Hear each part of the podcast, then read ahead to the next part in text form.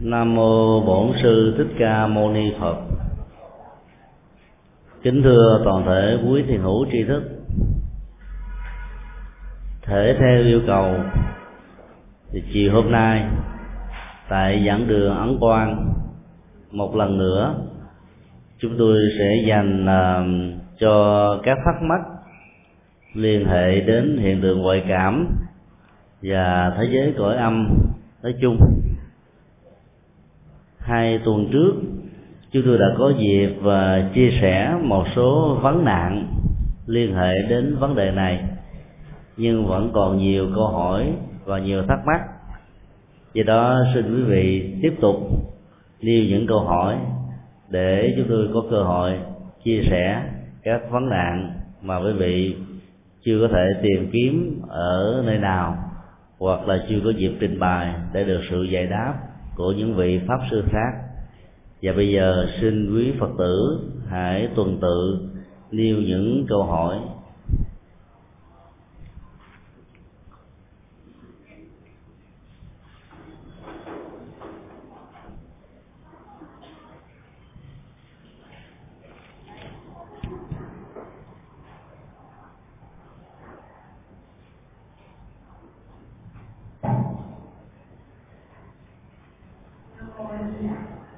Kính bạch thầy, hiện tượng ngoại cảm kỳ một thì đã nở rộ ở nước ta trong gần 20 năm trở lại đây. Hai tuần trước cũng tại giảng đường này thầy đã đã đáp một số thắc mắc về ngoại cảm và hội âm. Nhưng các giai đoạn thực tế về tập thể quan cho thiền sư hiện hành đề xướng chúng con nghĩ rằng tìm hiểu vấn đề về thế giới hội âm chưa quan tâm không tốt. Xin hãy quả dành thêm buổi phát họ hơn hai để giải thích các thắc mắc trên liên hệ đến hiện tượng ngoại cảm mà nhiều người phật tử chúng con đã được nghe trình bày ở chủ đề này. với bạch thầy, tại sao hiện tượng các nhà ngoại cảm xuất hiện ở nước Việt Nam nhiều nhất so với các quốc trên thế giới? câu hỏi à, vừa nêu liên hệ đến uh, tính cách là xã hội học và hiện tượng lượng của ngoại cảm diễn ra tại Việt Nam so với bối cảnh của thế giới trong thời cận hiện đại. Thống kê các nhà ngoại cảm có mặt trên thế giới hiện nay đó, thì Việt Nam là quốc gia đứng số 1 có trên dưới 100 nhà ngoại cảm được trung tâm nghiên cứu tiềm năng của con người phối hợp với à, 10 bộ và ban ngành của chính phủ. Nghiên cứu trong vòng 20 năm qua và đã chính thức thừa nhận năng lực ngoại cảm của họ. Ngoài con số trên dưới 100 còn có rất nhiều nhà ngoại cảm khác với năng lực ngoại cảm bằng khoảng chừng nửa hoặc là 40% của các nhà ngoại cảm chính thức nếu tính luôn các nhà ngoại cảm có năng lực yếu hơn, thì số lượng không chỉ là một trăm mà có thể là vài trăm người. Câu hỏi vừa đặt ra là tại sao Việt Nam lại có nhiều nhà ngoại cảm nhất?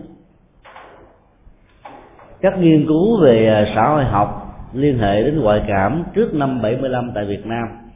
Và sau năm 75 tại Việt Nam, cho thấy các nhà ngoại cảm Việt Nam xuất hiện sau khi đất nước được hoàn toàn độc lập nhà ngoại cảm được hiểu nôm na là nhà thông phiên dịch giữa cõi âm và người thân ở trên cõi dương. Vai trò thông phiên dịch của họ khác với cô đồng và cậu ấm. Ở đây không hề, hề có các hiện tượng lên đồng cốt. Nhà ngoại cảm vẫn nói ngôn ngữ bình thường không bị thay đổi giọng, không bị biến thái về tính tình. Mà họ có thể lắng nghe được một cách thẩm thấu các ngôn ngữ, sự truyền thông, nhắn tin, yêu cầu của thế giới cõi âm dành cho những người thân đang còn sống của họ. Rồi nhà ngoại cảm lập lệ bằng ngôn ngữ của chính mình. Mà trong khi đó, các thân nhân chính là những người nhân chứng chính xác nhất.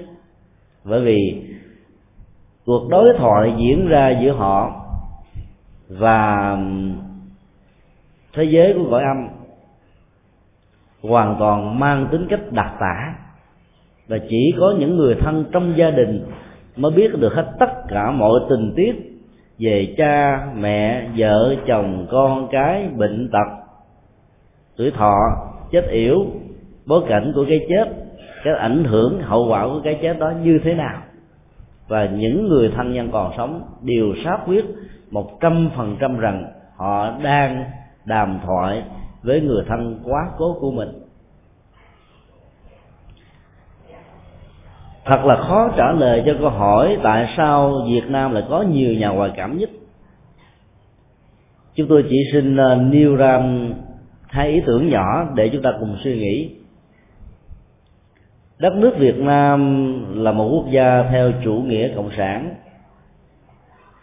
Thành phần lãnh đạo của quốc gia dưới ánh sáng của triết học Mark Lenin đều cho rằng chết là hết. Hoàn toàn không có sự sống sau khi cái chết được kết thúc. Hiện tượng các nhà ngoại cảm xuất hiện trong nước Việt Nam cộng sản, không tin có đề sao? Trở nên rầm rộ là một điều chúng ta đáng quan tâm. Nếu để ý và phân tích về ờ, xuất xứ cũng như là họ tộc của các nhà ngoại cảm được trung tâm nghiên cứu tiềm năng con người thừa nhận phần lớn các nhà ngoại cảm này đều là con cháu của các đảng viên cao cấp hoặc là đang làm ở các vai trò khác nhau của chính phủ nó như là một ờ, sự biểu hiện, một minh chứng rằng thế giới cõi âm được kinh điển nhà Phật mô tả là ngạ quỷ, là một trong năm loại hình sự sống. Sau khi con người qua đời để tìm kiếm một cảnh giới tái sanh, và nơi đó đó, họ hàng nghiệp giữa cha mẹ và con cái nó phải có một cái tương thích ở một mức độ nhất định nào đó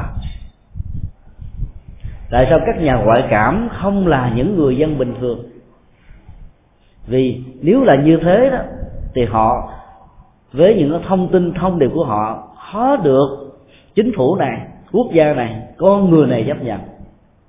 Cho nên các nhà ngoại cảm sau một biến cố ờ, nhất sanh thập tử, có thể như là bị chó dạy cắn, đập đầu xuống tường, bị điện giật, hoặc là những cái chấn động mạnh ảnh hưởng đến lớp vỏ não, làm cho các năng lượng nằm ở trong các neuron thần kinh từ nhiều kiếp, năm vừa qua bị đóng bích, bây giờ được mở to hết tất cả mọi thứ.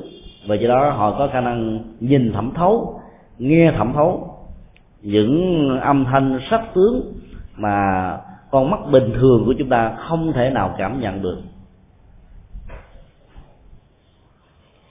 Thống kê xã hội học cho thấy ờ, xuất thân của những nhà ngoại cảm gắn liền với chủ nghĩa, như là một trong những sự cứu vãn để giúp cho chủ nghĩa Việt Nam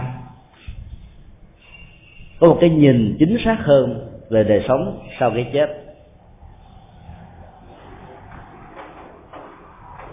Định luật bảo toàn năng lượng, xác quyết của chúng ta rằng là vật chất không tự nó sanh ra và do đó, không tự nó mất đi một cách vĩnh viễn. Nó chuyển từ dạng này sang dạng khác, thì năng lượng nó được bảo toàn. Ở trong bát nhã tâm kinh của phật giáo, bản kinh được gọi là tinh hoa tuệ giác, lại công bố với chúng ta một câu rất là giản đơn. Nhất thiết pháp bất sanh bất diệt thì pháp ở đây là mọi sự vật hiện tượng, trong đó là con người, động vật, sơn hà đại điện, sự vật, hiện tượng. Những cái chúng ta có thể cảm nhận được hoặc là không cảm nhận được bằng tri giác. Đều không tự nó sinh ra, bất diệt là không bao giờ mất đi.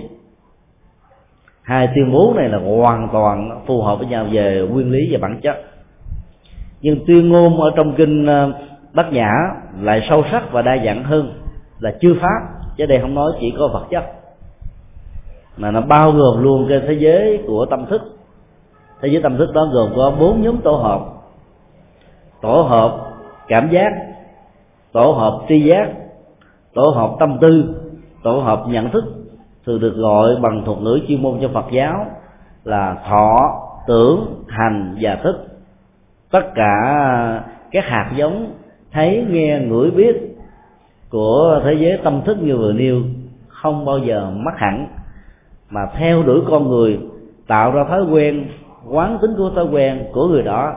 Chính vì thế mà khi con người mới được sinh ra trong à, quá trình khai hoa nở nhụy của người mẹ đó, cái cá tính của bé trai, bé gái đó đã được định hình.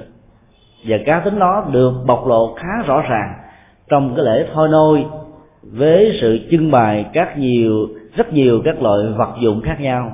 Mỗi một dụng cụ vật dụng tượng trưng cho một ngành nghề.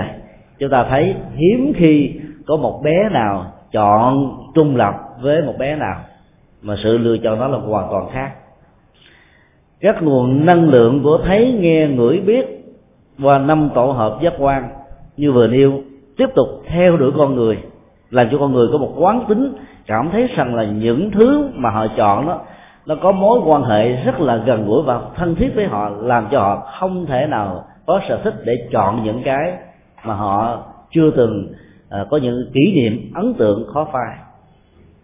Do đó các nhà ngoại cảm xuất hiện nhiều ở trong nước việt nam xã hội chủ nghĩa là một biểu hiện minh chứng hùng hồn về bản chất các lời tuyên ngôn của phật giáo rằng là sau khi chết đó, con người không mất hẳn và tiếp tục truyền thống tái sanh. Kinh điển nhà Phật sát với chúng ta rất rõ rằng là mỗi một kiếp sống đó được tượng trưng như là một dấu chấm ở trên một đường thẳng rất dài. Kết nối hàng loạt các dấu chấm đó chúng ta có một đường thẳng. Tiến trình của sanh và tử ở trong thế giới luân hồi của con người và các loài động vật cũng như thế. Sau khi chết đó, chúng ta cho rằng là mất hẳn. Cho nên mình thường nói là người thân của tôi mất rồi mình khóc buồn đau thương nhớ sầu bi khổ u đảo nhưng trên thực tế thì người thân của mình chưa từng bao giờ mất. Mà chỉ chuyển đổi từ ờ, một cảnh giới sự sống a sang một cảnh giới sự sống b.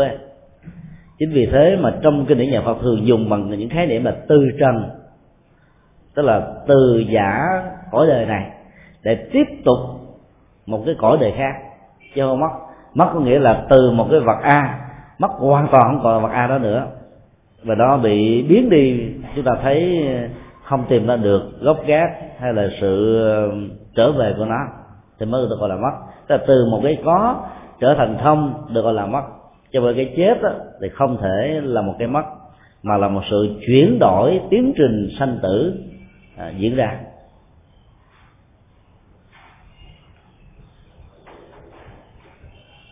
Ý tưởng thứ hai các nhà ngoại cảm xuất hiện nhiều ở việt nam là bởi vì việt nam là một quốc gia với lịch sử của nhiều cuộc chiến.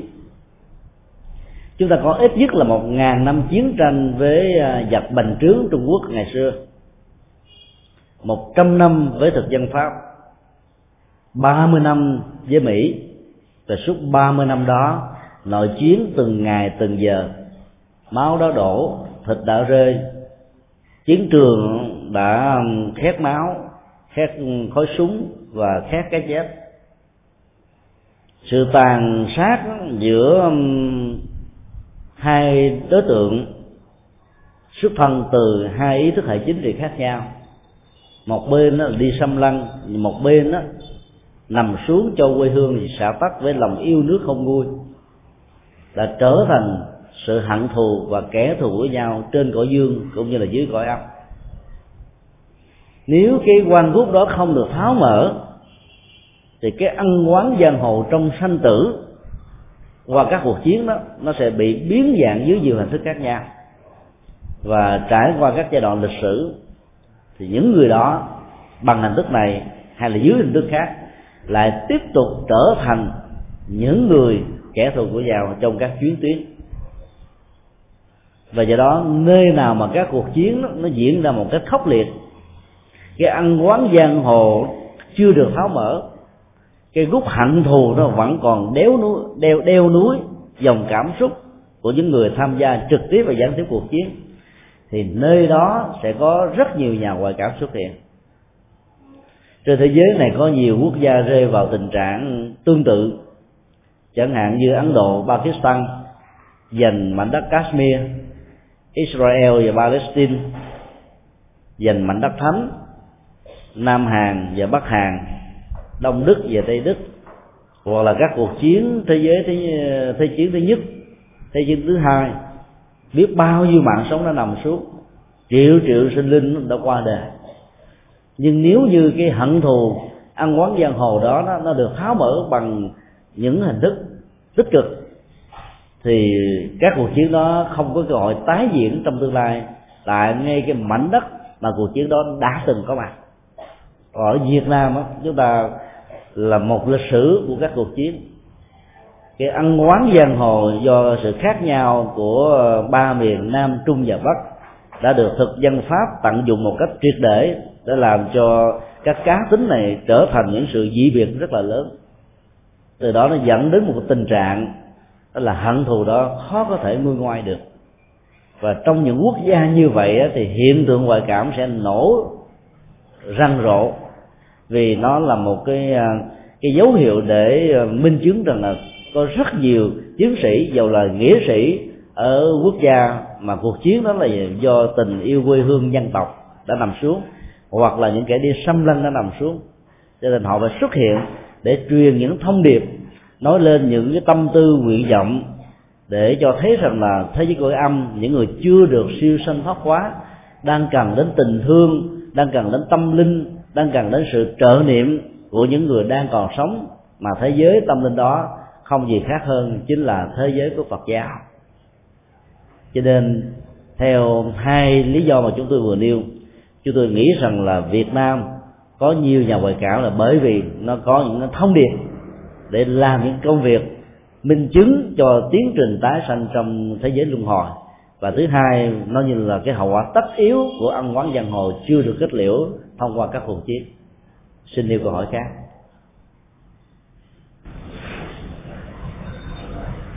Nam mô bổn sư thích ca mâu ni phật. Dạ thưa thầy cho chúng con một hỏi là quan niệm phật giáo của chúng ta đối với cái ờ, vấn đề ngoại cảm như thế nào? Trong kinh điển của Phật giáo từ kinh tạng Bali cho đến kinh tạng Đại thừa đều có đề cập đến à, các loại năng lực của giác quan, được gọi nôm na là thần thông. Người có năng lực thần thông thì không sử dụng mắt, tai, mũi, lưỡi, thân và ý bình thường của mình do cha mẹ sinh ra để cảm nhận thế giới bên ngoài.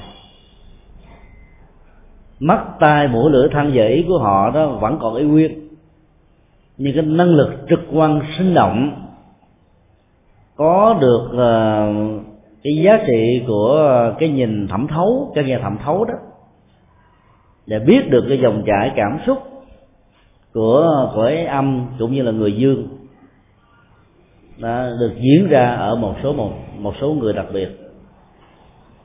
Như vậy là dựa vào truyền thống của sáu thần thông được nêu ra trong kinh điển Phật giáo chúng ta có thể xác quyết rằng là nhà Phật hoàn toàn thống nhất. Quan điểm rằng ngoại cảm không phải là một hiện tượng mê tín dị đoan, mà nó là một hiện tượng, hiện thực khách quan. Nó có một sự truyền thông đặc biệt giữa ba đối tượng. Thứ nhất là thế giới của cõi âm, ở đây là các vong linh.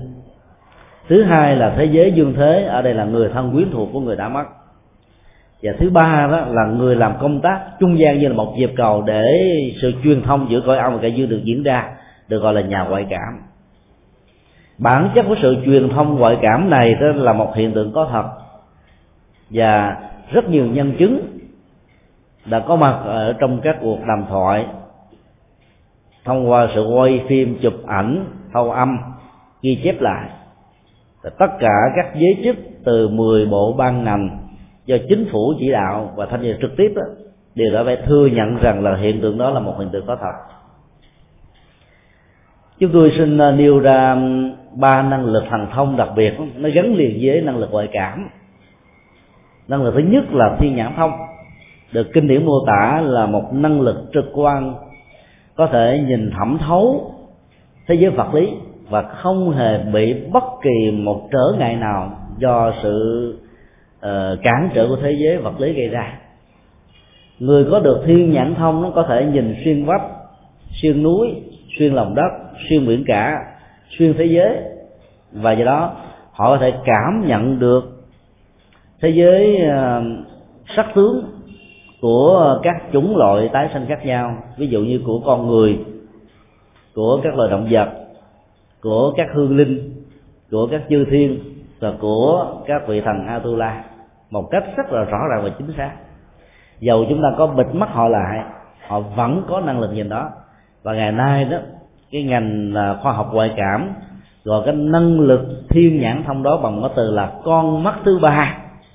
Thì con mắt thứ ba đó được họ sánh ví là cái điểm trung tâm giữa hai cái chân mày. Mà trong kinh Phật thường gọi đó là tướng bạch hào. Bạch hào uyển chuyển ngũ tu di, tức là một làng hào quang tỏ ra từ giữa chặng mài soi thấu cả um, thế giới tu di năng lực của con mắt thứ ba đó có thể nhìn thấy hết tất cả mọi thứ.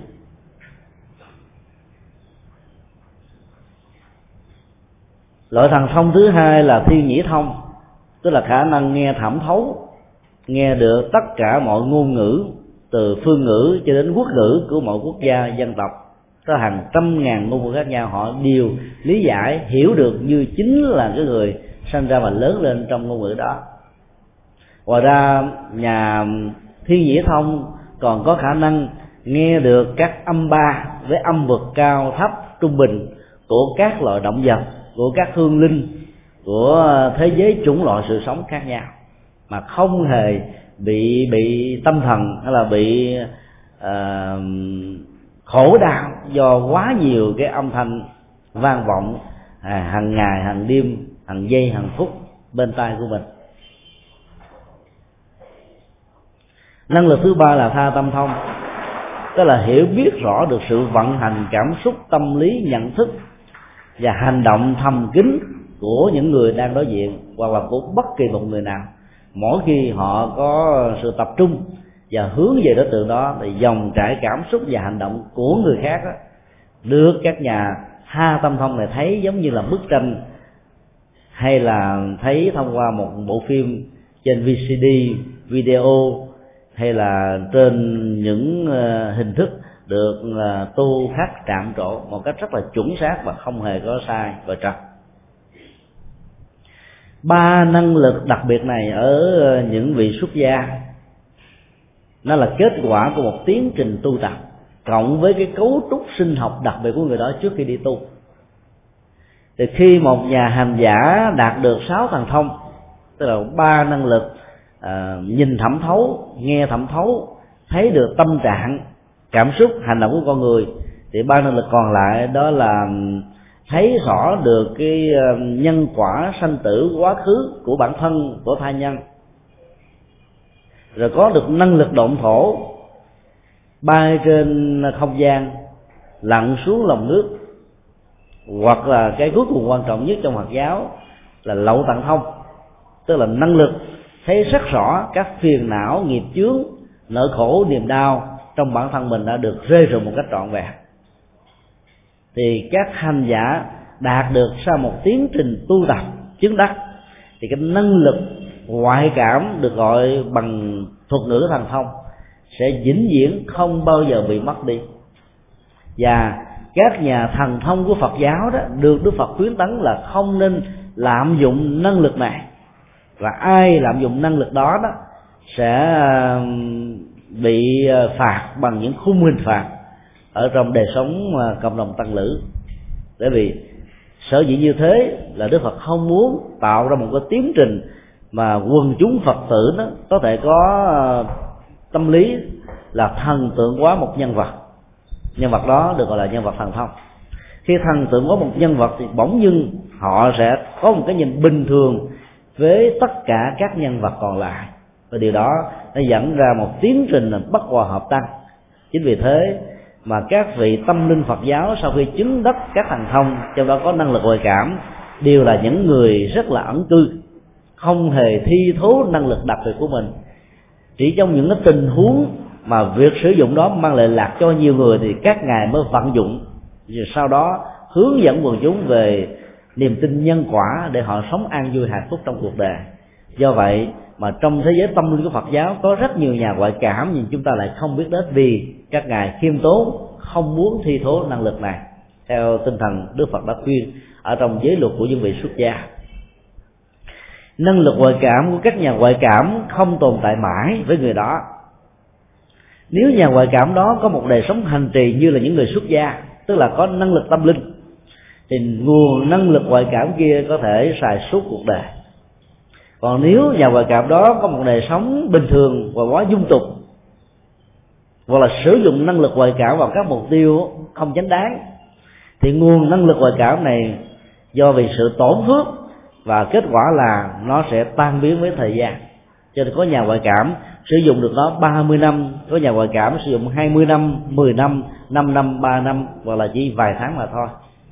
Do đó, những nhà ngoại cảm không được gọi là nhà tâm linh vì họ không có năng lực chứng đắc.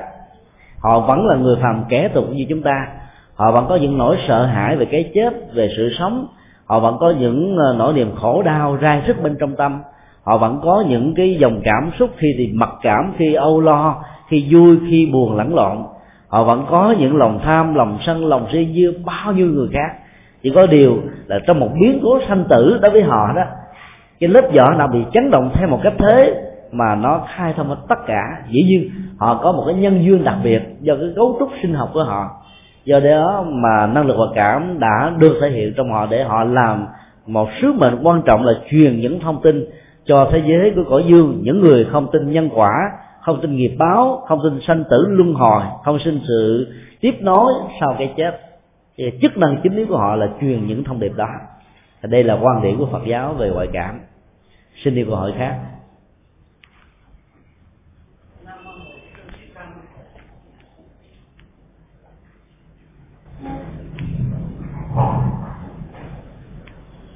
Nam mô bổn sư thích ca mâu ni phật.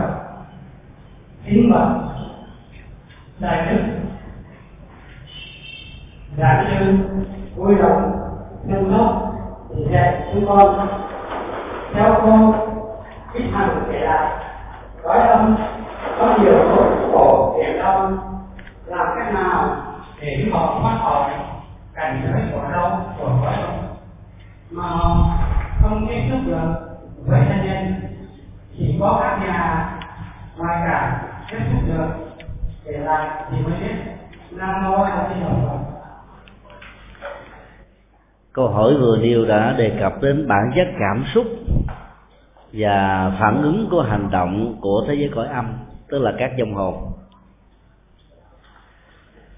Nỗi khổ niềm đau của những người ở dương thế đó, có thể được giải phóng và giải tỏa một cách dễ dàng ví dụ như ờ, khi nỗi đau trỗi dậy nếu ta may mắn có được cha và mẹ có hiểu biết có sự thương yêu có chăm sóc, thì cái cơn khổ đau đó nó sẽ được chuyển hóa và giúp cho mình trở lại đời sống bình thường.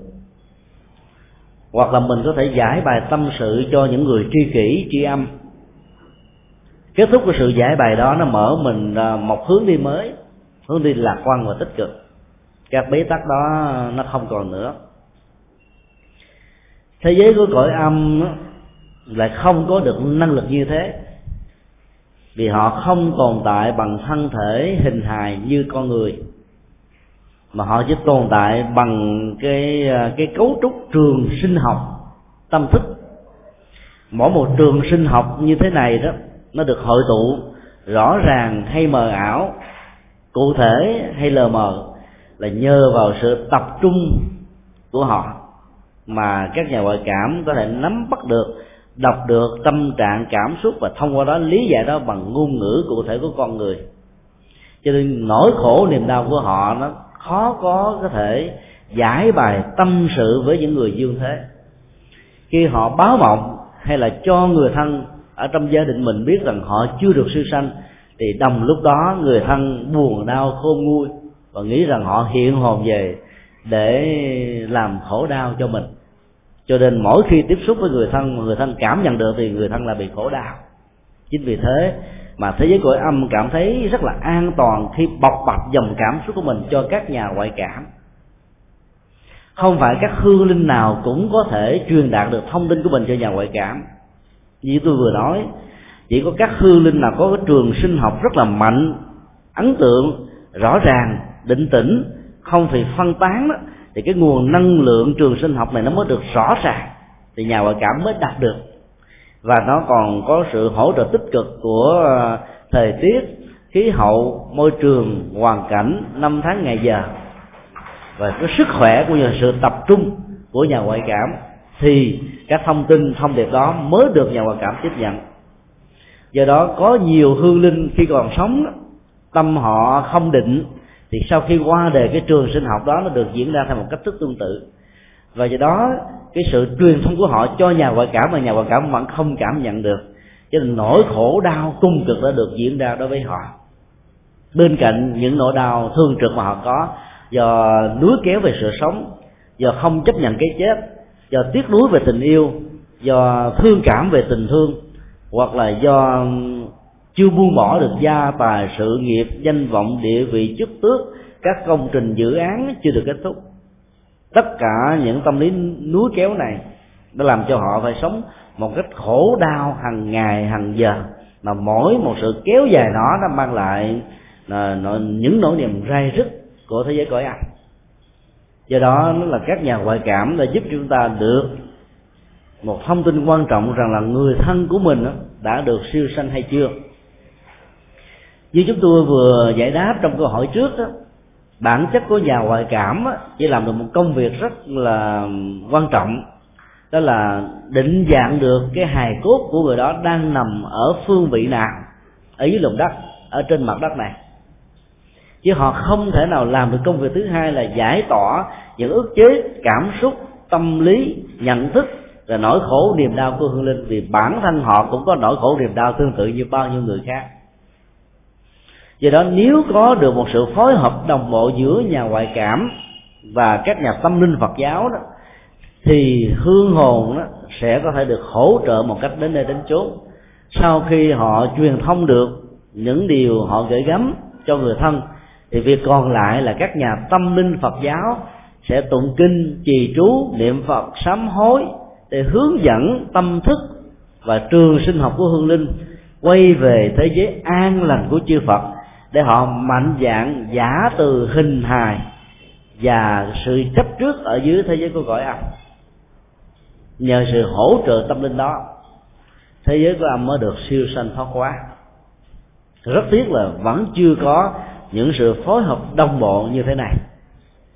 Trung tâm nghiên cứu tiềm năng con người đã thành lập bộ môn cận tâm lý.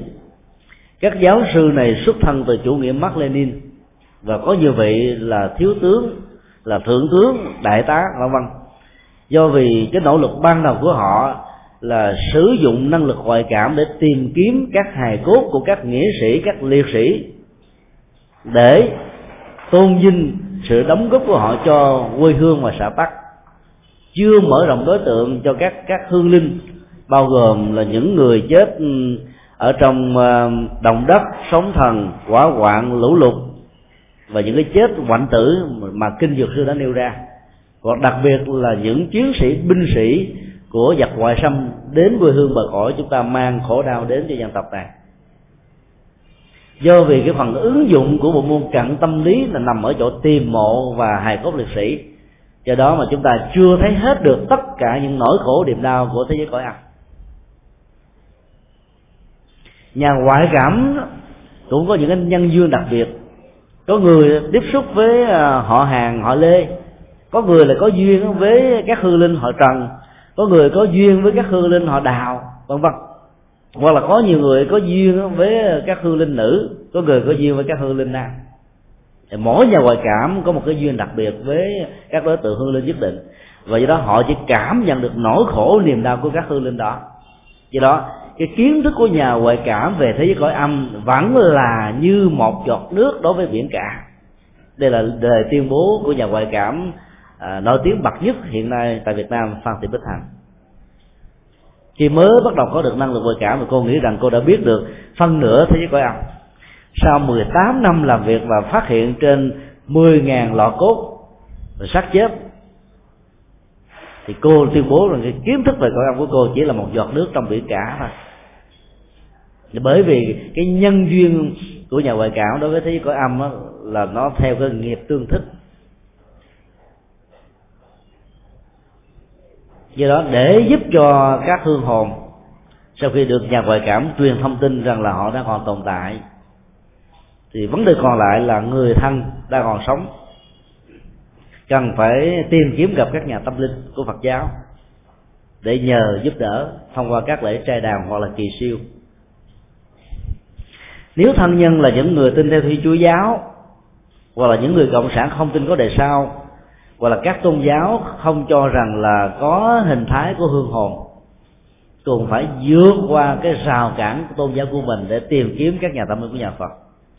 Vì hai mươi mấy thế kỷ qua, các nhà tâm linh của Phật giáo đã thường tổ chức các lễ cầu siêu hàng ngày, hàng giờ trong các khóa kinh. Các ngôi chùa Bắc Tông đó, cứ một ngày, bốn thời đều có cầu siêu hồi hướng công đức cho những người quá cố trong cõi âm. Và cũng theo một cái cái công thức là nghiệp cảm tương thích.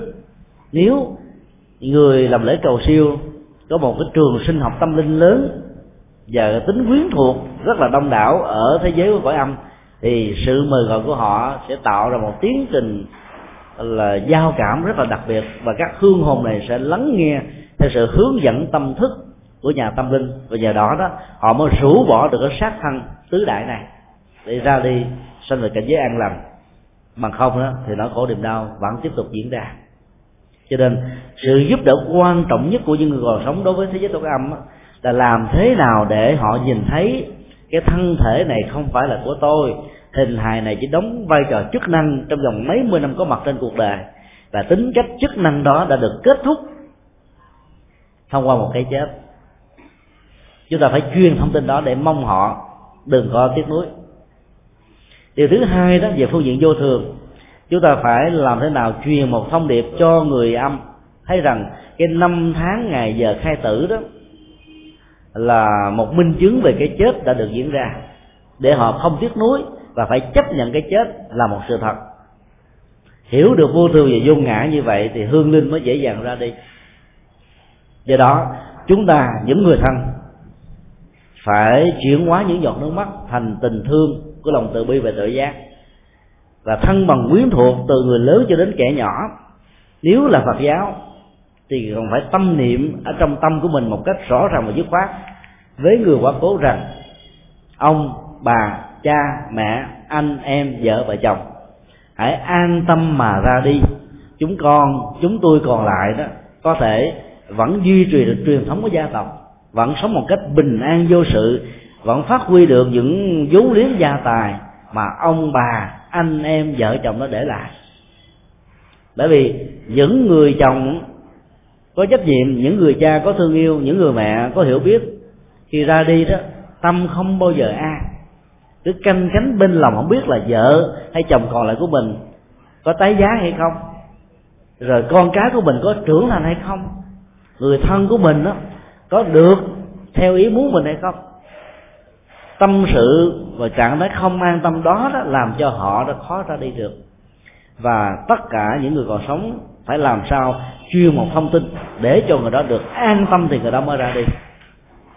Thì để cho nhà tâm linh Phật giáo làm được công việc một cách trọn vẹn á thì những người thân phải cho biết cái dòng cảm xúc cá tánh của hương linh của mình trước khi đến nhờ vị thầy hay vị sư cô làm lễ cầu siêu thì nhờ những cái thông tin cần thiết này đó, thì nhà tâm linh Phật giáo vận chuyển tâm thức để truyền cái nguồn năng lực, tạo ra một trường sinh học giao cảm với trường sinh học của hương linh. Nhờ đó hương linh mới cảm nhận được và bị thuyết phục hoàn toàn. Và cảm thấy rằng là tại sao một nhà sư, một vị sư cô có thể biết được và đi ở trong trong tim của mình, trong cảm xúc của mình, rành rõ như thế. Cho nên họ cảm thấy bị thuyết phục và do đó những hướng dẫn về tâm thức đó, được họ chấp nhận một cách dễ dàng và nhờ đó họ sẽ được siêu sanh thoát qua à, xin điều câu hỏi khác.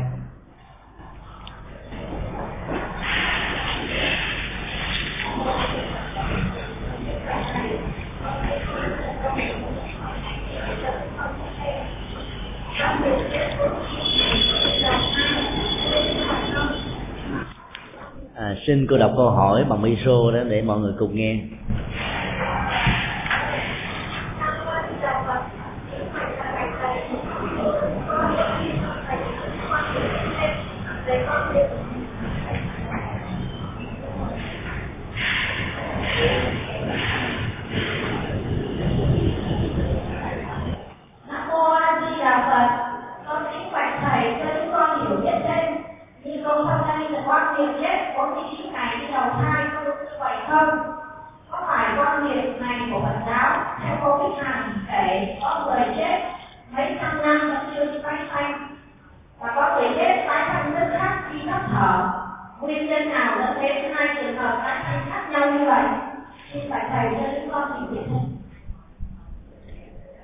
Câu hỏi vừa nêu ra liên hệ đến tính thời gian của tái sanh đối với các chủng loại vừa kết thúc mạng sống ở trên à, hành tinh.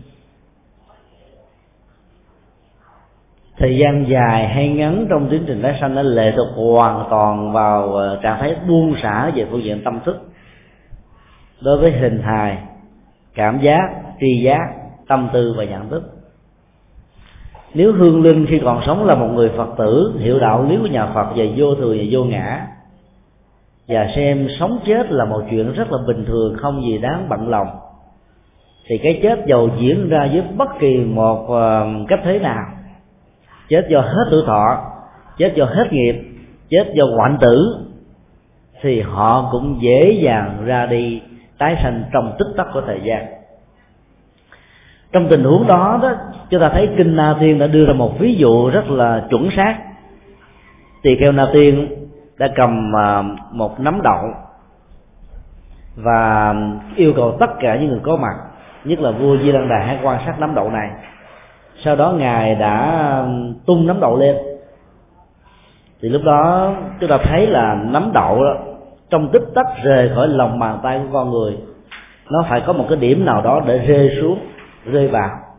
Cái điểm rơi đó có thể là cái bàn, có thể là mặt đất, có thể là bất cứ một cái gì khác. Và ngài đã kết luận một cách tương tự. Trong vũ trụ bao la không bờ không bến, có hàng triệu triệu triệu các hành tinh có sự sống của con người. Và do đó đó, khi hương linh vừa được tắt thở, sẽ có một nơi nào đó trong vũ trụ bao la này có nghiệp cảm tương thích sẽ làm cha và mẹ của hương linh. Cho nên cái chết đó sẽ diễn ra một cách tích tắc và tiến trình sẽ sanh sẽ được thiết lập để họ có mặt ở trong một bào thai. Dĩ nhiên ở trong kinh ờ, trung bộ đức phật còn nêu ra để có được một bào thai đó, thì phải có ba yếu tố. Hai yếu tố đầu hoàn toàn phù hợp với khoa học và yếu tố còn lại đó vượt lên trên khoa học. Yếu tố thứ nhất là phải có tinh cha và trứng mẹ yếu tố thứ hai là tinh ra và trứng mẹ phải giao phối với nhau trong thời gian mà người nữ có thể thọ thai. Vì có những thời điểm trong chu kỳ kinh nguyệt không thể nào tạo ra một mầm sống. Và yếu tố thứ ba đó là hoàn toàn khoa học, không biết đến. Đó là ở trong vũ trụ bao la này phải có một chúng sanh vừa tắt thở và nghiệp của người đó có một cái tiến trình đồng cảm, tương thức với họ hàng nghiệp của ờ, đôi vợ chồng có quan hệ tính dục ở trong những ngày có thể thọ thai. Và lúc đó tâm thức này sẽ rời khỏi cái hình này sắc thân, có mặt ở trong một bào thai để hình thành ra một mầm sống mới. Thì như vậy là những người có hiểu biết về nhân quả và không tiếc nuối về hình hài sau khi qua đời dưới bất cứ cái nguyên nhân của cái chết nào thì họ sẽ tái sanh một cách tức khắc còn những người nào tiếc nuối và tôn trọng thân thể này như là thượng đế, thì khi chết đó họ khó được siêu sanh lắm. Phương tây ngày nay có rất nhiều loại hình à, bảo hiểm về thân thể. Những người giàu có, nhiều chừng nào thì họ đóng tiền bảo hiểm cao chừng đó.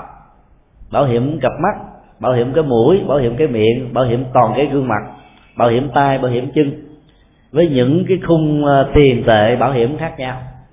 Vì vậy đó, theo một cách gián tiếp rằng là họ tôn trọng thân thể vật lý này rất là nhiều. Hoặc là những người có khuynh hướng là trang sức thẩm mỹ cho thân thể, nhất là giới nữ đó, có những cái nhu cầu về thẩm mỹ của thân thể, thì dĩ nhiên là cái cái cái dòng cảm xúc quyến luyến về thân thể vật lý này sẽ cao hơn là thế giới của người nam và khi chết đó, một cách bất đắc dĩ do một tai nạn nào đó do thiên tai hay tai nạn do con người gây ra thì họ thường là không sẵn sàng chấp nhận cái chết. Sự tiếc nuối đó sẽ làm cho tiến trình tái sanh ra một cảnh giới của con người với nghiệp cảm tương thức của nhân quả đó bị trì trệ lại.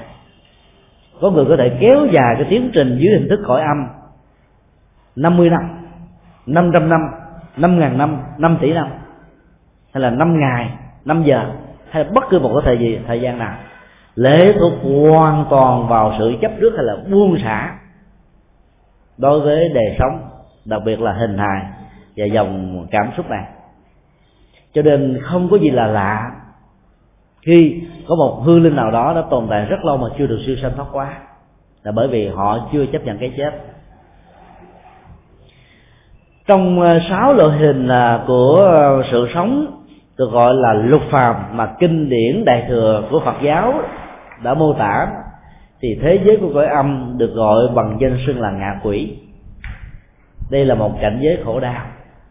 Đức Phật nói là những người bị chấp trước nhiều không buông xả đó thì khi chết đó, bị rơi vào cái cảnh giới cõi âm này. Cái thời, thời gian tồn tại của họ nó nó nhiều hơn thời gian của cõi cõi dương rất là nhiều. Vì họ không có cấu hình vật lý họ chỉ có cái trường sinh học tâm thức được tỏ ra từ hình hài và nó gắn liền với cái dòng tâm thức của họ họ vẫn có những nhu cầu đi du lịch, họ vẫn có nhu cầu đi chơi để thưởng thức đời sống như là con người, nhưng họ không thưởng thức được một cách trọn vẹn vì họ chỉ thỏa mãn bằng ảo giác hoặc là bằng các khái niệm thôi. Cho nên thế giới đó là thế giới khổ đau. Và kinh điển nhà Phật gọi bằng một tính từ là ngạ, tức là đối khác. Đối khác về cảm xúc, đối khác về tình yêu, đối khác về tâm lý đối khác về nhu cầu thẩm mỹ đối khác về phật thực đối khác về sự sống đối khác về tình thương, tình yêu, tình thân đối khác về mọi phương diện của cuộc đời. Những gì họ đã từng có đều tạo ra một tiến trình thói quen của đối khác và muốn thỏa mãn được các đối khác đó. Cho đến lúc nào mà những đối khác nó chưa được thỏa mãn thì họ vẫn còn tiếp tục nếu nếu kéo cái chết như là một sự sống. Và do đó họ vẫn còn tồn tại với cõi âm. Cho nên ờ, khi chúng ta được các nhà ngoại cảm cho biết, thông qua việc phát hiện hài cốt của người thân chết một cách mất tích trước đây, biết rằng họ chưa được siêu sanh, thì chúng ta phải nhờ đến các nhà tâm linh của Phật giáo như chúng tôi vừa nêu, để làm công việc giải tỏa những cái cái ngút quan giải tỏa những bế tắc về cảm xúc dễ cho sự chấp trước, thì họ mới ra đi được. Bằng không đó, cái tiến trình nhân quả đó thì quản lại Ờ, cả vài trăm năm, vài chục năm, vài ngàn năm. Cho đến lúc nào bỏ được cái cái trường sinh học tâm thức thì họ mới được siêu sanh. Thì lúc đó đó, nghiệp cảm tương thích về nhân quả trong tái sanh mới bắt đầu trỗi dậy. Và lúc đó họ sẽ có một đời sống mới. Nếu nghiệp thì họ phải chịu quả báo xấu. Nếu là phước thì họ sẽ hưởng được cái ờ, sự sống an lạc cho nên cái tiến trình trong cõi âm là một cái khoảng cách về thời gian làm trở ngại tiến trình nhân quả sau khi con người qua đời. Là xin đi câu hỏi khác.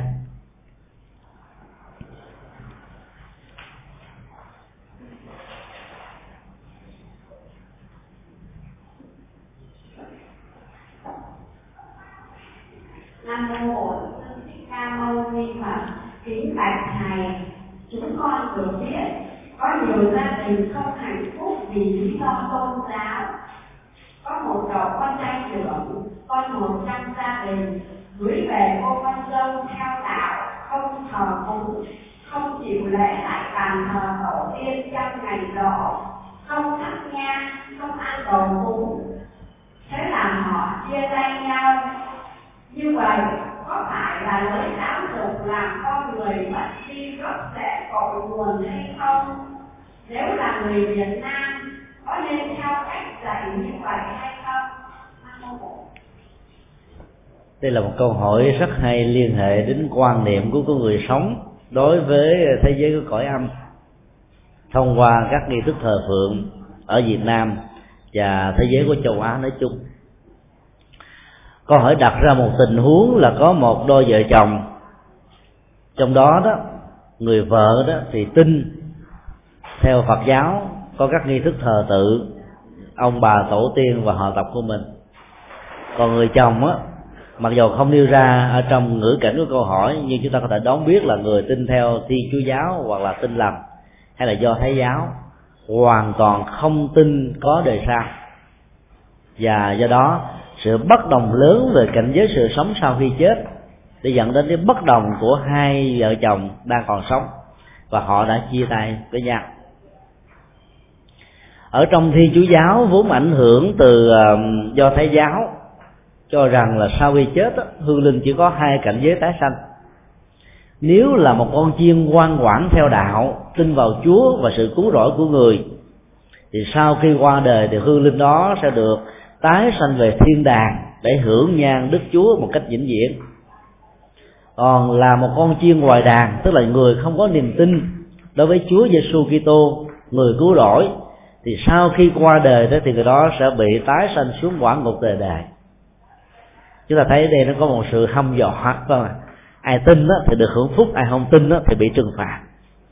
Bản chất của những sự giáo dục hâm dọa đó, nó chỉ có giá trị để khuyến đạo, cho người ta sợ hãi mà theo đạo, chứ nó không phát xuất từ một nhận thức sáng suốt, như là một ý tưởng rằng là theo một tôn giáo nào đó, nó có thể giải quyết những nỗi khổ niềm đau cho bản thân mình con đường truyền bá đạo thi chúa giáo cũng như là do thái giáo trong lịch sử cho chúng ta thấy đó, nếu không bằng thanh gương thì cũng bằng những sự áp lực. Vì do đó người ta phải theo đạo một cách là không có tình nguyện. Bản chất của thế giới tái sanh rất là đa dạng và phong phú. Theo phật giáo nói nó có tứ thánh và lục phàm. Tứ thánh cao nhất là phật, cho đến là bồ tát, thanh văn, la hán. Lục phàm mà gồm có chư thiên con người thần linh atula ngạ quỷ, súc sanh và địa ngục. Đây là một cách nói bao quát nhất cho thấy rằng là 10 cảnh giới tái sanh với 10 chủng loại đó, nó lệ thuộc vào hành hành vi và nghiệp thức của con người. Nó nằm ở cái tâm, tạo ra hành động cụ thể của lời nói, việc làm và sự giao lưu đối tác trong đời sống thực tế. Làm phật cũng do tâm này, mà làm ngạ quỷ cũng do tâm này có một tần số tâm thức cao về phương diện tâm linh do tu tập chuyển hóa năng lượng tính dục, chuyển hóa năng lượng cảm xúc, chuyển hóa các hành vi tiêu cực. Cho nên các ngài đã vượt ra khỏi tiến trình của tái sanh, vượt ra ba cõi dục giới, sắc giới và vô sắc giới. Còn lục phàm là những ờ, chủng loại đời sống mà nơi đó là sự hưởng thụ về tính dục, hưởng thụ về cảm xúc, hưởng thụ về nhận thức, hưởng thụ về tưởng tượng, hưởng thụ về các ừ, phương tiện của hưởng thụ làm cho họ bị đấm trước và họ bị tái sanh theo nghiệp. Khi thì làm người, khi làm chư thiên, tức là người ở các hành tinh khác. Khi thì làm thần linh, khi thì làm à, các loài động vật à, động vật ừ, giữ ăn thịt, động vật bò sát, động vật trên cạn, động vật dưới nước, hay là các loài côn, trùng, bò, bay, máy, cửa. Vi tế không nhìn thấy bằng con mắt, hoặc là làm các loài ngạ quỷ. Ở đây chúng ta lưu tâm đến hai chủng loại. Thứ nhất là địa ngục địa ngục là cảnh giới sự sống không phải là chúng loại sự sống. Cho nên nó không thể nào được liệt vào lục phạt.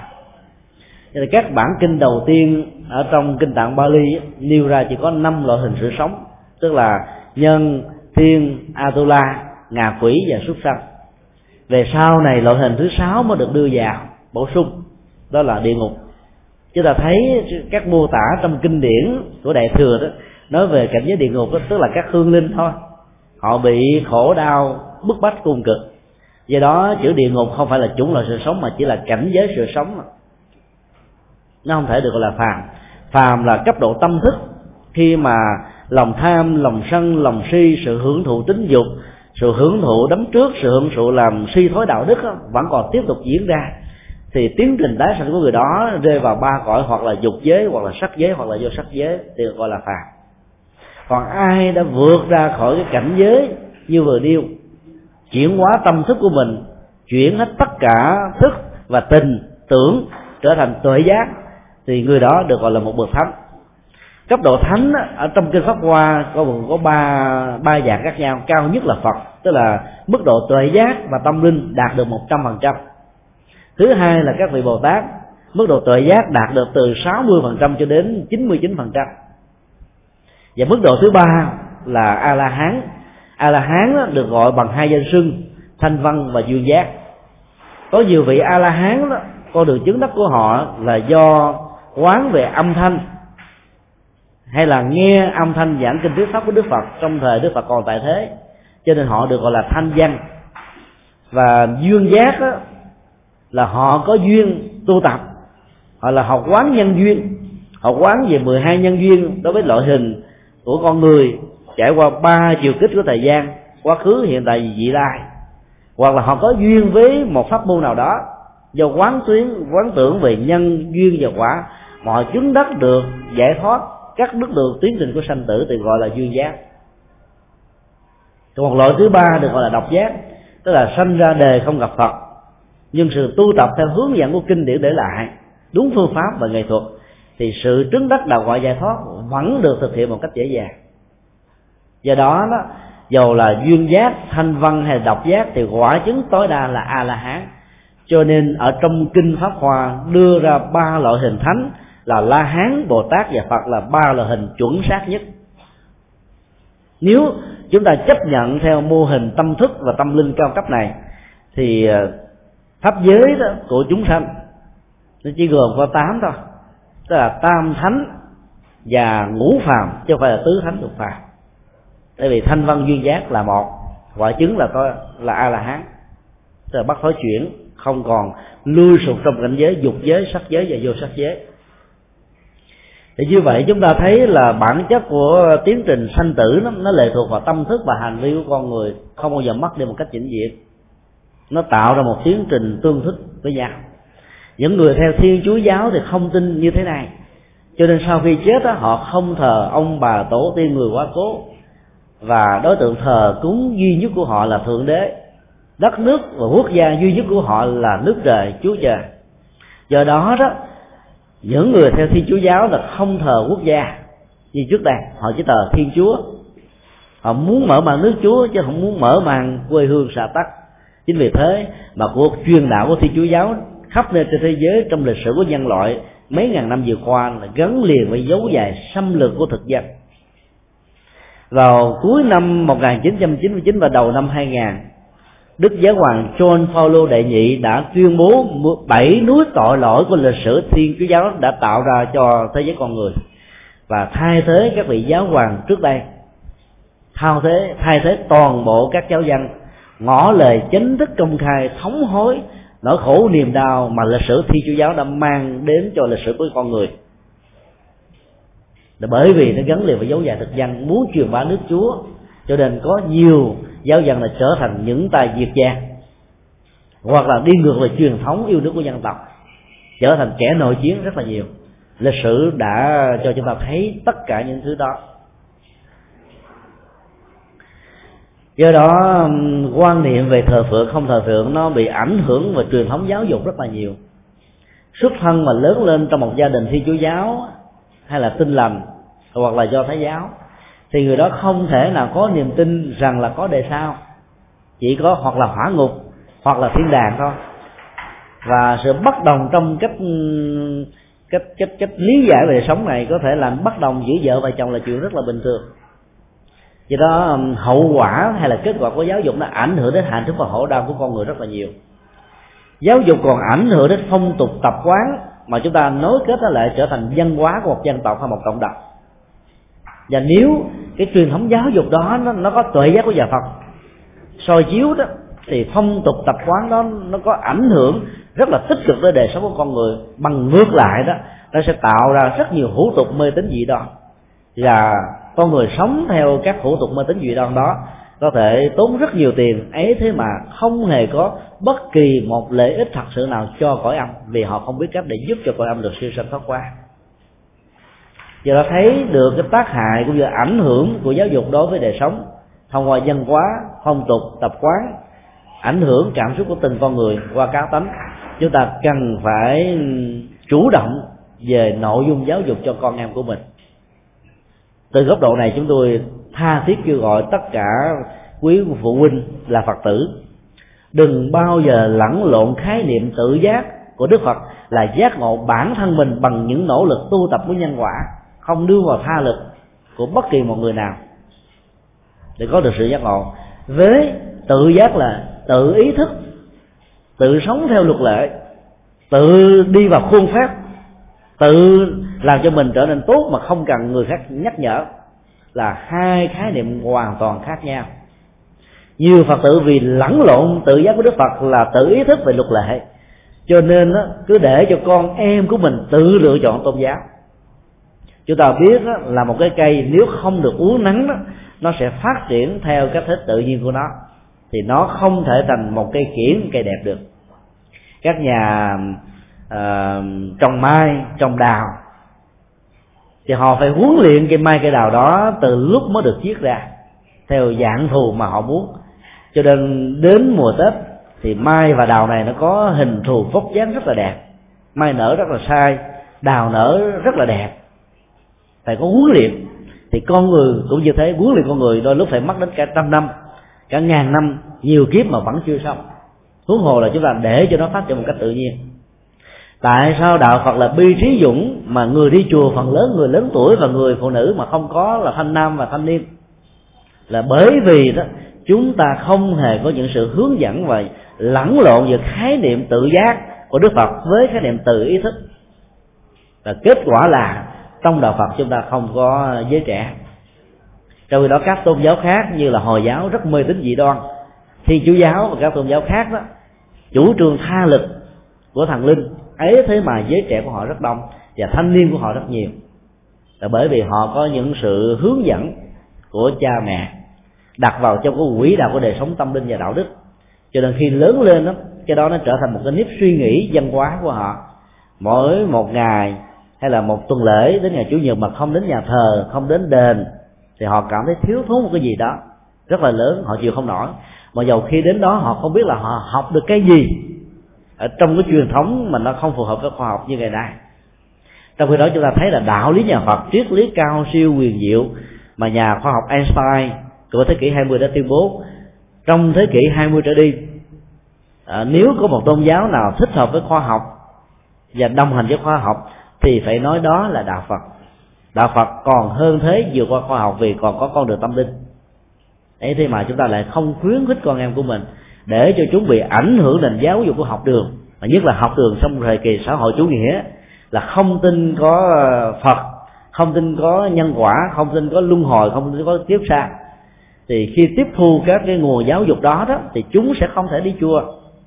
Về do đó, đối diện trước các thăng trầm vinh dục lên voi xuống chó thành công thất bại hạnh phúc và khổ đau, nhiều người bị đắm lụy nhất là trong chủ nghĩa hội nhập và toàn cầu hóa các giá trị vật dụng của phương tây nó lan tràn khắp mọi nơi, mọi chỗ phải có cái diền mối tâm linh của đạo phật mới giữ họ lại được. Và trong nỗi khổ niềm đau, họ và đứng vững như là hải đảo ở giữa biển khơi. Và do đó không có bất kỳ một cái tiêu cực nào có thể tác động đến họ được. Do đó, giáo dục đó, ở trong giai đoạn đầu phải là giáo dục khuyến khích và bắt buộc về sau này đó, ở giáo dục đại học, người ta mới cho tự do lựa chọn. Chúng ta là các bậc phụ huynh cũng vậy. Khi con em của mình chưa đủ tuổi trưởng thành để nhận định đâu là tốt và xấu, đâu là đường nên theo và không nên theo, thì sự hướng dẫn tâm linh cho con em là điều không thể thiếu. Đừng hiểu sai khái niệm tự giác, trở thành là những người thiếu trách nhiệm với con em của mình. Về sau này nó mất đi cái phương hướng, không là đệ tử phật đó, thì nỗi khổ niềm đau rất là nhiều chúng ta thấy là có nhiều gia đình đó, cha mẹ là phật tử con cái là chống ngược lại có nhiều gia đình con cái là phật tử mà cha mẹ không hề ủng hộ đồng tình. Là bởi vì chúng ta không có sự hướng dẫn tâm linh đó ngay từ ban đầu. Thì giáo dục nó có một vai trò rất là quyết định. Chính vì thấy được cái tác động tích cực của nó mà chúng ta nên gieo rất những nền tảng giáo dục tâm linh của Phật giáo đối với con em để con em được hạnh phúc. Xin nêu câu hỏi khác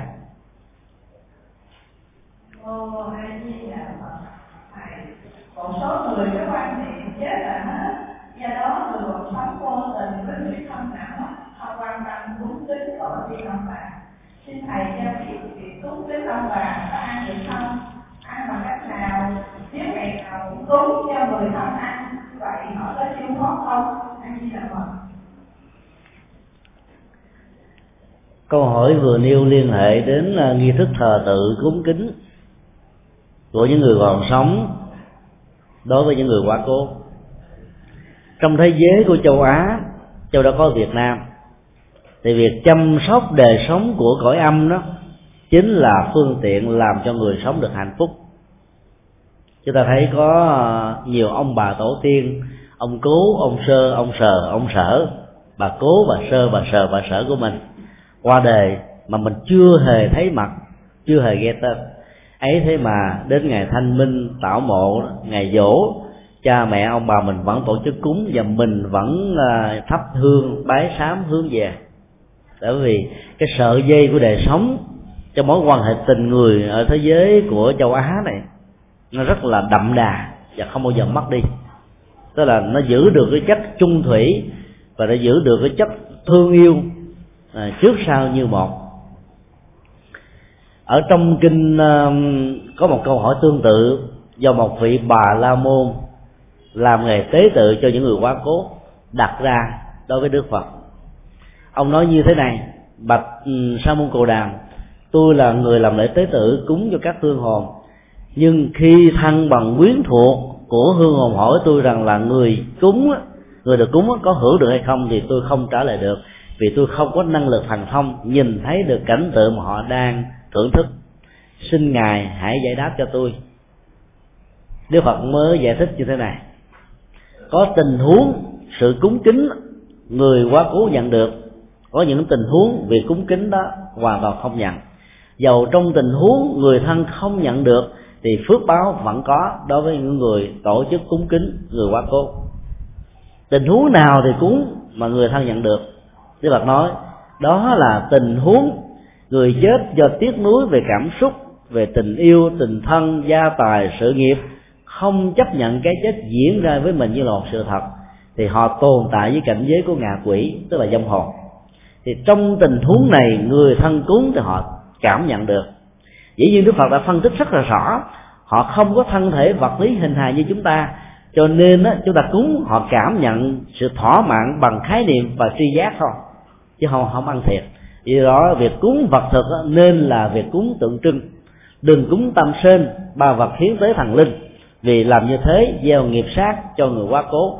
Mà kinh địa tạng giải thích, làm như thế thì ảnh hưởng cộng nghiệp tiêu cực sẽ diễn ra với hương linh. Về do đó đó, phước không có mà tội lại càng gia tăng. Do đó, khi cúng cho các hương linh đó, chúng ta chỉ có thể cúng là hương, hoa, trà, quả. Bánh trái là đủ đây đừng cúng là thịt cá và đặc biệt là đừng cúng những món ruột của hương linh. Cái món ruột rất là nguy hiểm ví dụ đó có người suốt cả cuộc đời ăn phở hà nội. Riêng mặc dù di cư từ miền bắc vào trong nam ngày nào cũng ăn phở. Khi chết á, thì vợ và con nói ông ơi cha ơi bỏ em bỏ con đi rồi ờ, đời sống gia đình này sẽ buồn lắm. Cho nên mỗi ngày em và các con đều cúng cho anh và cha tô phở.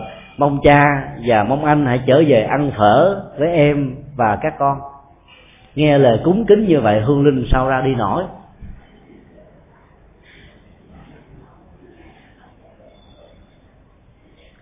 Trạng thái không an tâm là một nỗi đe dọa tiến trình tái sanh của hương linh. Than giảng càng nhiều thì hương linh càng khó ra đi. Cúng kính món ruột là hương linh nghiện cái món ruột đó. Cho nên cảm thấy mình thỏa mãn trong món ăn này. Và do đó cứ tồn tại như thế để được hưởng thụ như thế. Do đó cúng chỉ là tượng trưng. Cái quan trọng nhất là cúng lề kinh.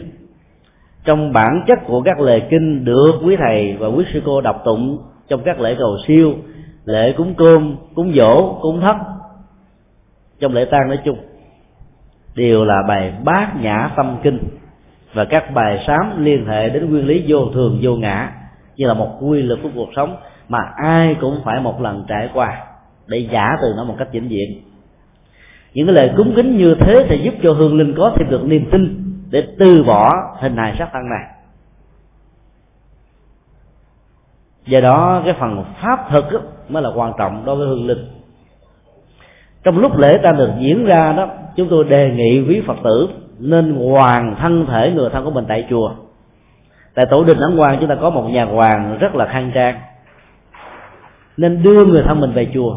Vì như thế có lợi ích rất lớn. Hoàng ở nhà không tốt. Cái đây hai hôm có một phật tử đến nói rằng là bà mẹ của bà nó qua đời vào lúc giữa khuya. Vì khoảng chừng ba bốn giờ khuya bà có thói quen đi tập thể dục vào buổi sáng.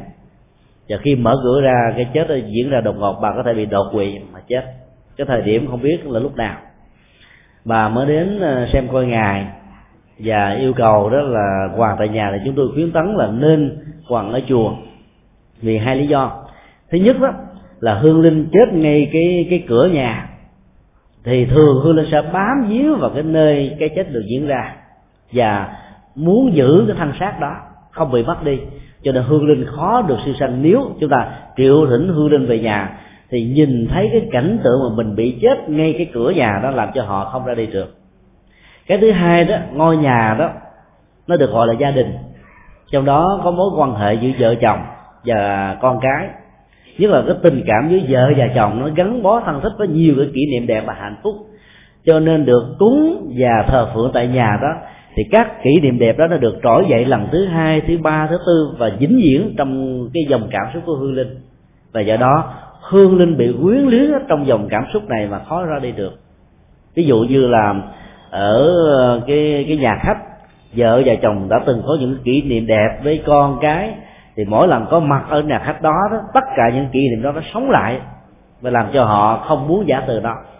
Hoặc trong nhà khách đó đó có thờ cái hình di ảnh của hương linh rất là đẹp rất là trang nghiêm thì hương linh nhìn thấy cái di ảnh đó lại càng khó ra đi cho nên bất kỳ một di vật, di ảnh, di cốt gì đều có thể tạo ra một trở ngại rất lớn cho tiến trình tái sanh của hương linh. Chính vì thế mà ngày xưa đức phật đã khuyến tấn tất cả những người đệ tử đó, sau khi chết, chỉ nên thiêu. Thiêu xong rồi đó, lấy tất cả mọi tro cốt rải xuống sông, hay là làm phân bón cho cây trồng. Hương linh nhìn thấy là hình hài vóc dáng mình đã trở thành cho và cốt và đã bị phát tán không còn một cái hội tụ đầy đủ nào đó thì cái trường sinh học về hình hài đó nó không còn được hội tụ. Và do hương linh mới dễ dàng dễ tay chào với nó. Thì đó là cái nghệ thuật để hỗ trợ hương linh. Mà ngày nay do ảnh hưởng của nền văn hóa tẳng tán ở phương tây người việt nam đã đã, đã chôn. Bây giờ là cái văn hóa nghĩa địa đó đã không còn được ừ, ca ngợi lắm cho nên người ta đã thiêu thiêu xong để hài cốt trong các ngôi chùa làm như vậy thì hương linh khó siêu sanh lắm. Nó theo triết học nhà phật.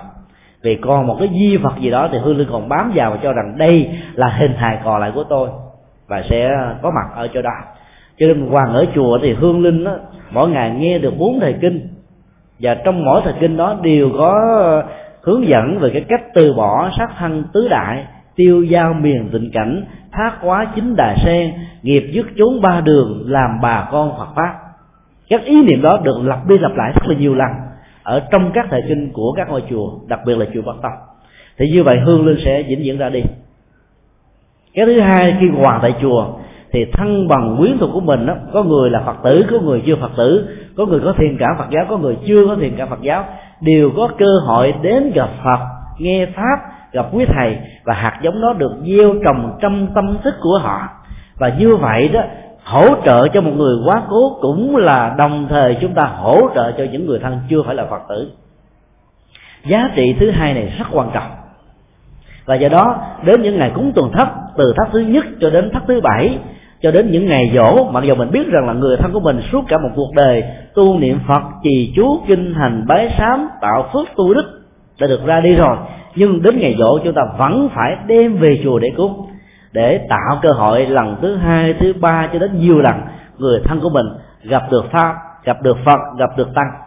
Mà trong kinh pháp hoa nói, thậm chí một đồng tử dẫn chơi dùng một cái cọ viết cái chữ phật ở trên bãi cát, ở biển khơi, rồi sau đó dùng chân dẫm đạp lên bằng một sự phỉ nhổ. Ấy thế mà hạt giống về phật vẫn được gieo trồng trong tâm thức. Đến một lúc nào đó có phương tiện đầy đủ thì hạt giống nó trỗi dậy và người đó sẽ trở thành một phật tử huống hồ là người thân của chúng ta. Do vì thương tưởng cúng kính người quá cố trở về chùa nghe pháp giảng kinh thì họ sẽ gieo trồng được hạt giống một cách có ý thức. Và muốn như thế đó thì thân bằng quý thuộc và người chủ rột chủ chủ chốt trong gia đình mỗi khi làm lễ trai tăng hay cúng kính trong chùa phải đến gặp thầy chủ trì nói những bế tắc ở trong gia đình của mình nghe cho thầy chủ trì nghe. À, người cha như thế này người mẹ như thế kia anh em như thế nọ và thầy chủ trì sẽ được thính mời giảng một bài pháp nó ứng với cái hoàn cảnh tâm thức của thân bằng quý thuộc. Và do đó họ cảm thấy nó xúc động, tràn trề và dễ dàng trở thành người phật tử. Trở thành người phật tử có lại cho họ rất là nhiều. Do đó cúng kính trong chùa rất là quan trọng. Nói tóm lại, đức phật nói là chỉ có tình huống chưa được siêu sanh và tái sanh làm ngạ quỷ đó, thì việc cúng kính đó người hương linh, tức là vong linh, nhận được còn các trường hợp còn lại do phước báo, do dứt khoát hoặc do tội nghiệp quá mạnh mà họ không tiếc nuối về đời sống đó, thì họ sẽ được đào thai hoặc là làm con người ở các hành tinh khác, được gọi trong kinh điển nhà Phật là chư thiên. Phước báo rất là nhiều, nơi đó họ có cha mẹ ruột của họ.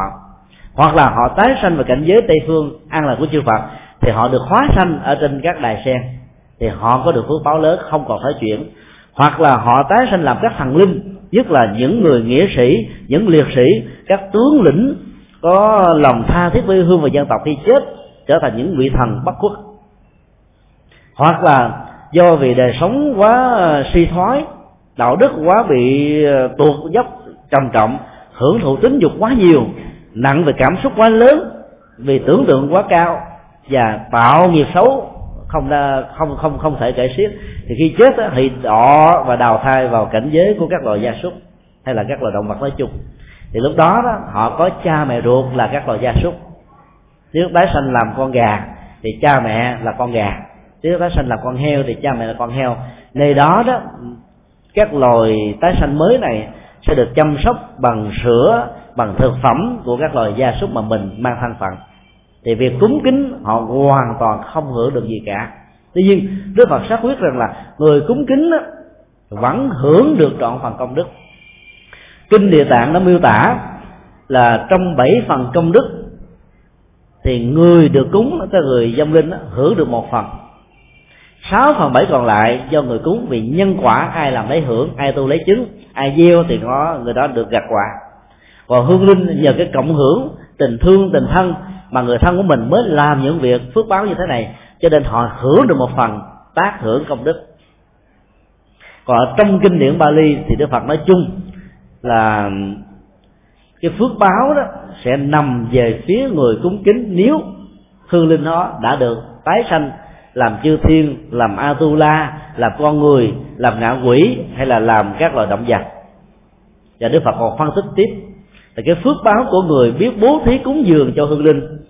Nếu đề sau đó họ bị nghiệp nặng mà tái sanh làm con voi chẳng hạn thì con voi đó được người ta sử dụng trong các rạp xiếc, tức là nó được trang sức mỹ phẩm được ca ngợi được vỗ tay được quan hô được cưng chiều được ăn uống hả hơi trong khi đó các con voi khác phải lao động rất là cật lực mỏi mệt mà không được à, ai cho cái gì thậm chí còn bị đánh đập còn nếu sinh ra làm một con chó thì nó lại tái sinh trong một gia đình à, thương các loài gia súc như là con người. Mỗi ngày nó được ăn thậm chí là 100 đô la đối với các loài loài, loài chó quý ở thế giới phương tây. Nó được dẫn đi tập thể dục vào buổi sáng. Nó được tắm hai lần vào buổi chiều và vào buổi trưa. Giờ nó được ăn ba cử. Nó được đưa đến bác sĩ. Nó được đưa đến bệnh viện. Nó được cho uống thuốc nó được ngủ chung với con người. Là cái phước của người gieo trồng ừ, theo tiến trình nhân quả một cách rất là chuẩn xác. Còn những loài gia súc không có được những phước báo đó là bởi vì khi còn sống chưa từng gieo phước báo và cúng dường. Cho nên đức phật nói, dầu cho việc cúng kính không có tác dụng khi người đó không đào thai làm ngạ quỷ, thì người cúng kính đó vẫn được phước báo ở đời sau. Nếu tái sanh là con người, thì người đó được giàu sang phú quý làm kinh tế, đầu tư ở đâu là chúng đó. Làm cái gì là giàu sang đó. Còn người khác là bị thất bại. Cho ta thấy có nhiều tiệm đó, kinh doanh một mặt hàng giống như nhau. Người buôn bán vẫn có cái nghệ thuật của cung và cầu của nền kinh tế tự do hiện đại. Biết làm chiều lòng khách hàng, có chế độ khuyến mãi, mời gọi, ấy thế mà cái nhiều tiệm nó vắng khách như là chùa bà đanh. Trong khi đó có tiệm kế bên là đông khách chưa từng thấy đâu phải là sản phẩm chất lượng nó khác nhau. Cũng là một mặt hàng, cũng là một nơi sản xuất, cũng là giá cả như nhau. Ấy thế mà có chỗ bán được, chỗ bán không? Người ta nói là có gian bán hàng thì bán đắt, còn không có gian bán hàng thì bán không. Không được. Thực ra nó đều liên hệ đến nhân quả phước báo, gieo trồng do bố thí cúng dường mà ra, hoặc là do keo kiệt bỏn sẻn lừa đảo, là cướp giật những người khác về phương diện sở hữu tài sản.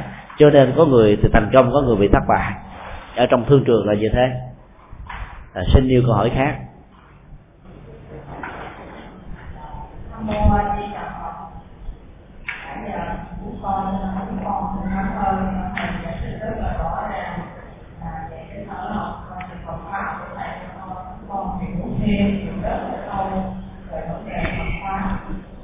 sau đây là câu hỏi này cũng rất là nhiều người lưu ý mối quan hệ giữa người sống và người làm phước như thế nào về phương diện phước báo và siêu thoát cái mối liên hệ về phước báo và siêu thoát giữa người mất và người sống liên hệ đến hai góc độ. Thứ nhất đó, nó là mối liên hệ tình thân. Khi một người quá cố nằm xuống thì người thân nhất được người thương tưởng này người quá cố thương tưởng cần phải đại diện gia đình để làm các công việc phước báo thì lúc đó giàu cho người quá cố là người khi còn sống bỏn sẻn keo kiệt, chấp thủ tài sản sở hữu của mình, không muốn chia sẻ với ai. Thì mới có thể chiêu cảm được về phương diện tâm thức. Và cái người thương nhất, ví dụ như đứa con trai út, thuyết phục người mẹ hay là người cha, chúng con sẽ lấy tài sản sở hữu của mẹ và cha để lại để làm phước báo hồi hướng công đức.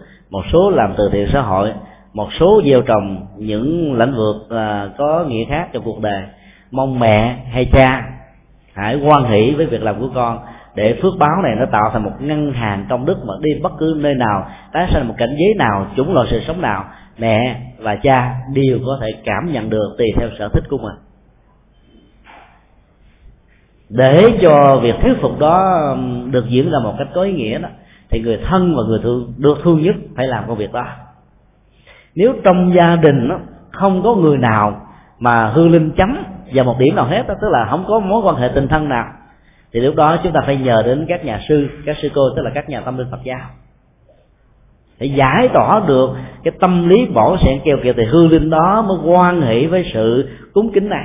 Và nhờ đó họ hưởng được trọn phần công đức mặc dù họ chết họ không tự làm. Nhưng người thân làm làm dưới danh nghĩa của họ mà họ quan hỷ thì cái công đức đó nó sẽ được trổ với hai quả khác nhau. Thứ nhất là hương linh hưởng một trăm phần trăm cái thứ hai đó, người phát tâm đại diện làm việc của hưởng được một trăm phần trăm công đức. Vì họ đại diện, họ chính thức làm. Về phương diện thứ hai đó, là phước báo đó, nó được diễn ra trong những tình huống còn lại. Khi mà hương linh chưa sẵn sàng, chấp nhận sự cúng kính của người thân, và cũng không quan hệ với sự cúng kính đó, thì cái phước báo được diễn ra theo một con số tượng trưng trong Phật giáo là con số 7 tức là số nhiều. Sáu phần công đức thuộc về người thân đứng ra lo liệu, và một phần công đức thuộc về người quá cố. Mặc dù tài sản đó có thể là nó thuộc về người quá cố, nhưng mà người quá cố chỉ được hưởng được một phần, vì họ không phát tâm, không quan nghĩ không tùy hỷ với việc làm của người thân.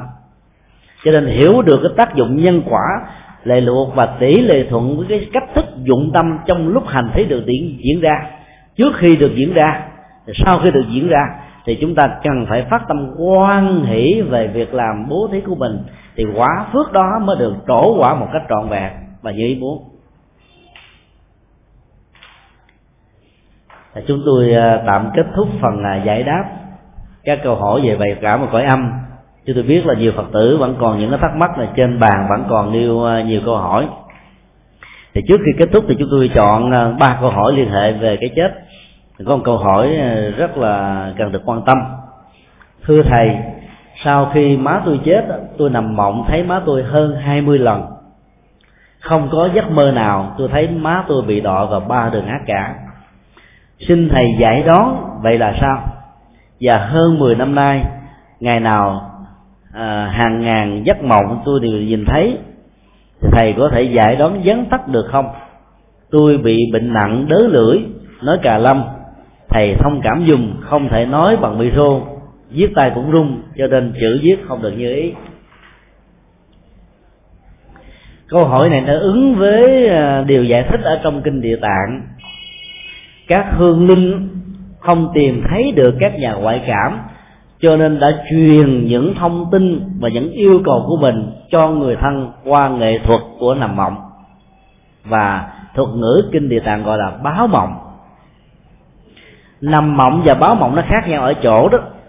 Nếu trong nằm mộng thì hương linh đó là chủ thể nhận thức và nó có thể do sự thương tưởng người quá cố, quá mức. Cho nên sự thương tưởng đó nó được tái lập lại ở trong giấc mơ.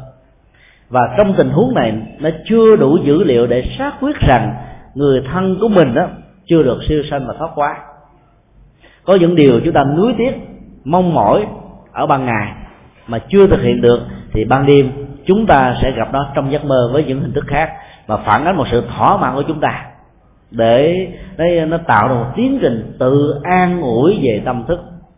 Cho nên nằm mộng chưa chuẩn xác. Còn báo mộng đó, thì cái người đang ngủ đó là bị động hoàn toàn. Rằng hương linh nó tác động bằng một cách thức nào đó truyền những cái thông tin cho thấy rằng là họ chưa được siêu sanh. Họ đang còn lẳng quẩn trong ngôi nhà. Họ đang bám víu vào cái chỗ dễ là cái chết. Ví dụ bị xe tông giữa đường, thì họ đang chầu trực ở ngay cái con lộ đó. Hoặc là họ chết ở dưới biển khơi, trong một chuyến đi vượt biên, thì họ đang còn tồn tại trên mặt biển. Hay là họ chết bị động đất, thân thể bị chôn vùi dưới lòng sâu, thì họ đang có mặt ở dưới lòng đất đó, với nhiều hình thức khác nhau. Hoặc là treo cổ tự tử ở trên cái quạt máy thì hương hồn là bám víu ngay cái quạt máy này. Hoặc là tự vẫn bằng thuốc thuốc rầy thuốc sâu thì họ có mặt ngay cái nơi diễn là cái chết.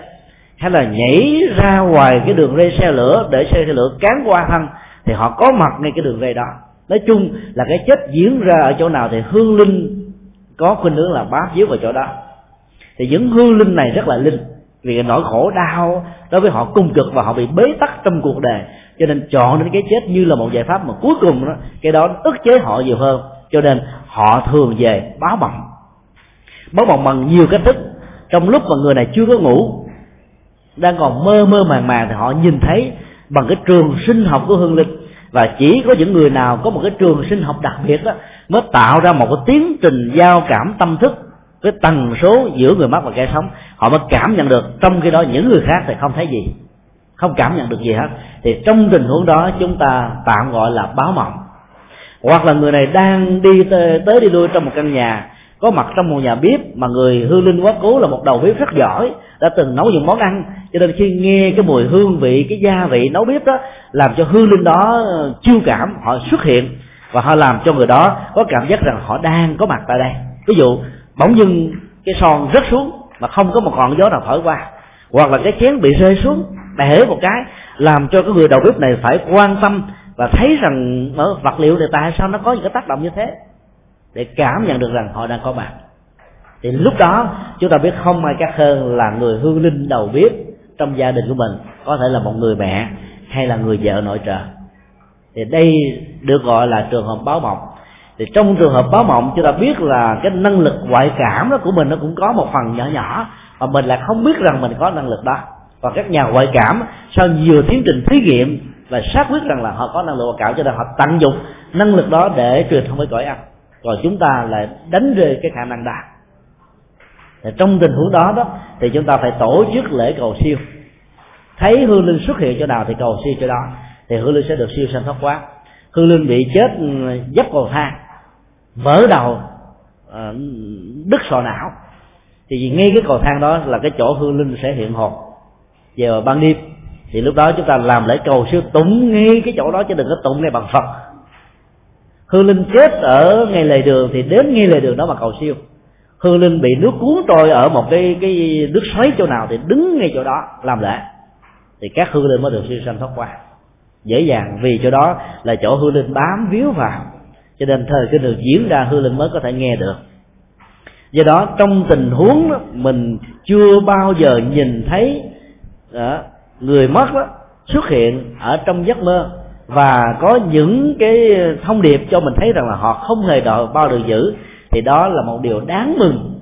Đừng bao giờ sợ hãi vì người mẹ qua đời trong tình huống này đã được siêu sanh thoát quá rồi trong tình huống báo mộng đó, mới là một nỗi lo. Và đừng có lo lắng theo kiểu khóc lóc nức nở vì làm như thế hương linh lại càng không an tâm bám víu vào cảm xúc lại không được siêu sanh thoát qua do đó chúng ta khi được báo mộng thì phải đến chùa để xin và thỉnh mời mấy thầy về nơi hương linh đã được chết để làm lễ cầu siêu. Thì trong tình huống đó chúng ta làm lễ ngay chỗ mắt. Còn các tình huống cúng thấp cúng dỗ nên tổ chức tại chùa với những giá trị lợi ích mà chúng tôi vừa phân tích khi nãy.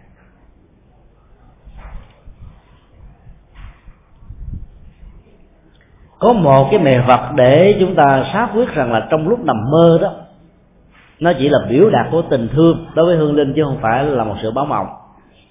Nếu như mình nằm mơ thấy hàng ngày, hương linh về đòi rồi cho biết họ chưa được siêu, thì trước khi đi ngủ đó, tắt đèn hết, thắp ba nén hương, nhìn vào di ảnh và chúng ta tâm sự thế này xin má hay ba? Xin anh hay là xin vợ? Đừng về tối hôm nay. Con à, em hay là anh muốn sống yên giấc một mình. Chúng ta tập trung và truyền cái thông tin đó một cách rất là mạnh đến hương linh. Nhưng đêm hôm đó chúng ta vẫn tiếp tục được nằm mơ và nhìn thấy họ về. Thì chúng ta biết chắc rằng là họ chưa được siêu. Cái sự thử nghiệm tâm thức ở trong trường trú này đó là chúng ta tạo ra một cái trường sinh học bằng sự tập trung là chúng ta không cần đến sự có mặt của người đó và muốn người đó đừng trở về, mà người đó vẫn tiếp tục trở về vì họ đang bị khổ đau cùng cực. Cho nên họ cần đến sự giúp đỡ của chúng ta. Và do đó, dầu có xua đuổi họ, dầu không đón nhận họ, dầu không mời mọc họ họ vẫn về vì họ không còn cách nào khác để thể hiện trường sinh học cho chúng ta thấy biết rằng họ chưa được siêu. Cho nên họ phải bám víu vào người thân thương nhất. Thì trong tình huống đó đó sự nằm mộng chính là báo mộng. Còn các tình huống còn lại, khi chúng ta tâm niệm như vậy mà họ không còn thấy trong giấc mơ của chúng ta nữa, thì chúng ta biết rằng nó chỉ là một cái điều mơ tưởng, thương nhớ quá cho nên nó xuất hiện trong lúc chúng ta ngủ, chứ không phải là họ chưa được siêu sanh đó là một cái mèo Phật mà chúng ta có thể thử nghiệm. Nhưng mà đừng lạm dụng vào cái này, vì nhiều khi lạm dụng quá, dẫn đến tiến trình tưởng tượng rồi làm cho cả người mất lẫn người sống không được an âm không siêu thì dương cũng không thịnh. Lúc đó đó, gia đình chúng ta rơi vào nỗi khổ niềm đau. Thì chúng ta xin à, kết thúc cái buổi chia sẻ pháp thoại tại đây và kính chúc tất cả các vị được an lành trong chánh pháp và hành thông trong cuộc đời.